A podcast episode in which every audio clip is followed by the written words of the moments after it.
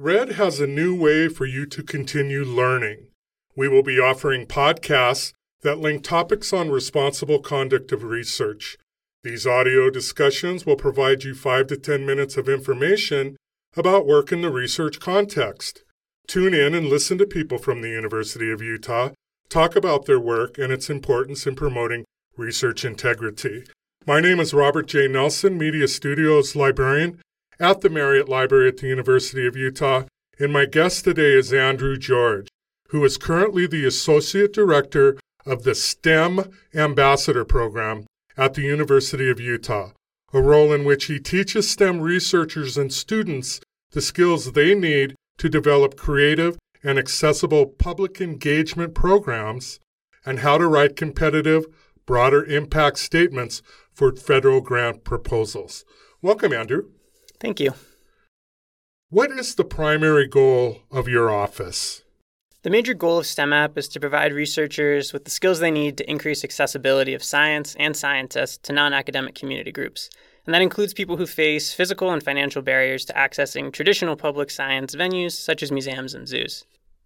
Uh, for example, scientists in our program have worked with rural populations, senior centers, and incarcerated populations, uh, and people with disabilities through the National Ability Center in Park City.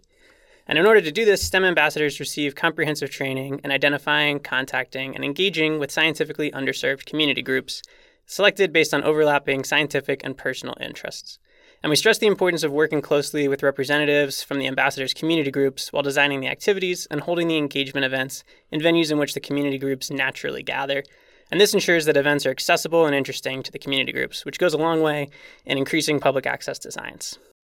How can scientists get involved with the STEM Ambassador Program and receive this public education with science training?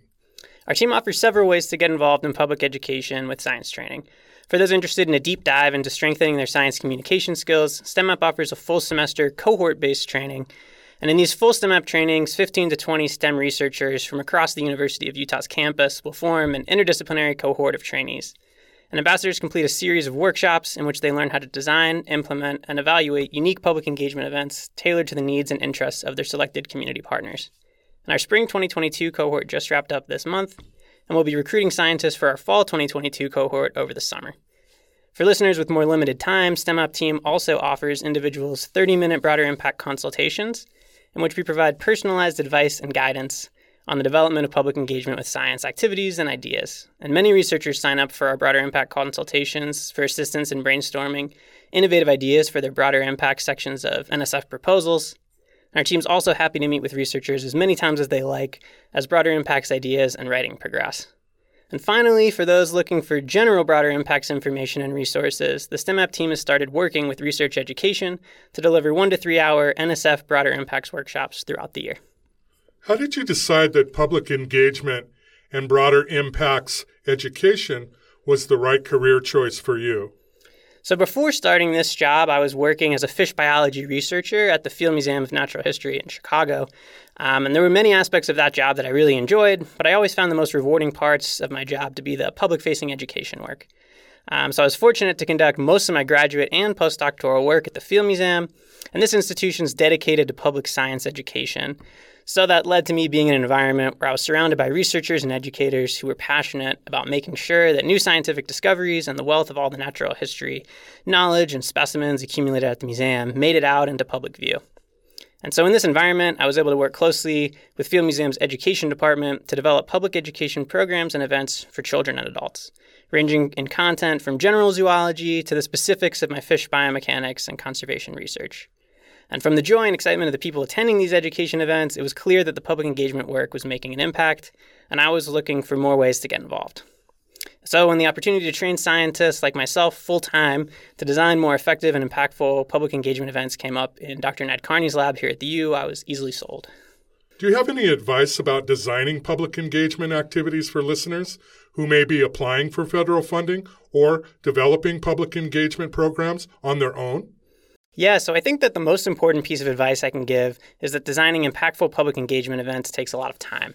So, whether you're in the process of developing an event or simply beginning to brainstorm broader impacts ideas for your next proposal, it's important to remember that the goal of your public engagement work is to make a lasting positive impact on your partner community group And to do that, you need to take the time to get to know the values, interests, and background knowledge of that group.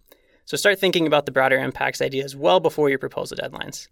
Another helpful tip uh, that we found useful in many of our past workshops has been that it's impactful to develop an evaluation plan for the success of your broader impacts activities and set aside money in your NSF proposals to budget and pay for these evaluations and the resources required to complete the engagement events.